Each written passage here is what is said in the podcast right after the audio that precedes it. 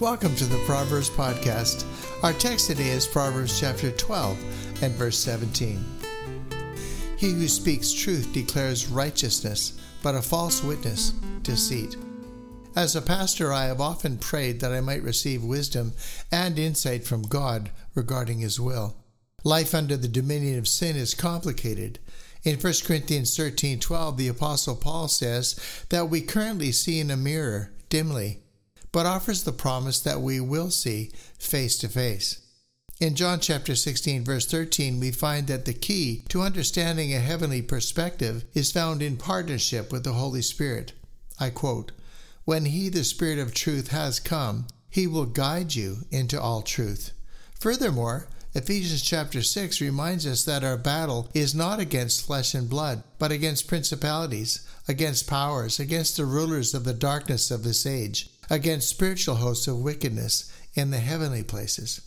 Recently, I was sharing with my grandkids that prayer regarding life is central to success because it aligns our thoughts and actions with God, who in covenant relationship assumes responsibility to fight against our enemies.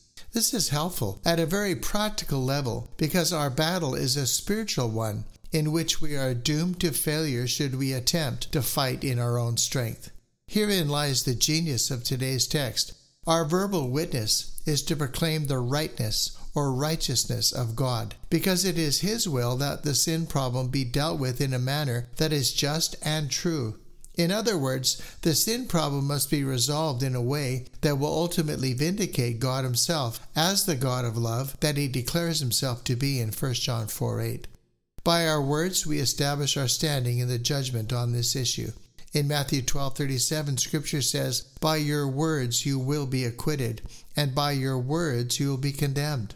And so it is that our witness will either align with and build the kingdom of light or fall short of God's will and detract or diminish the light of truth. For myself, the central truth of the gospel is best understood in the context of Christ's atonement. Jesus assumes many roles to help us to experience the fullness of salvation. According to John 1:29, Christ is the lamb that takes away the sin of the world. And in 1 John 2 2, he himself is the propitiation or atoning sacrifice for our sins, and not for ours only, but also for the whole world. It is in Jesus that we find hope and righteousness, because it is through him that God gives us eternal life. I remind you that the wages of sin is death but the gift of God is eternal life in Christ Jesus our Lord. Romans 6:23. Of ourselves, because of sin, we have nothing whereby we can commend ourselves to God, excepting our great need of redemption. In Isaiah 64 6, we find that all our righteousnesses are like filthy rags. We all fade as a leaf, and our iniquities, like the wind, have taken us away. God in His mercy and compassion has not dealt with us according to our sins, nor punished us according to our iniquities. For as the heavens are high above the earth, so great is His mercy toward those who fear Him. As far as the east is from the west, so far has He removed our transgressions from us.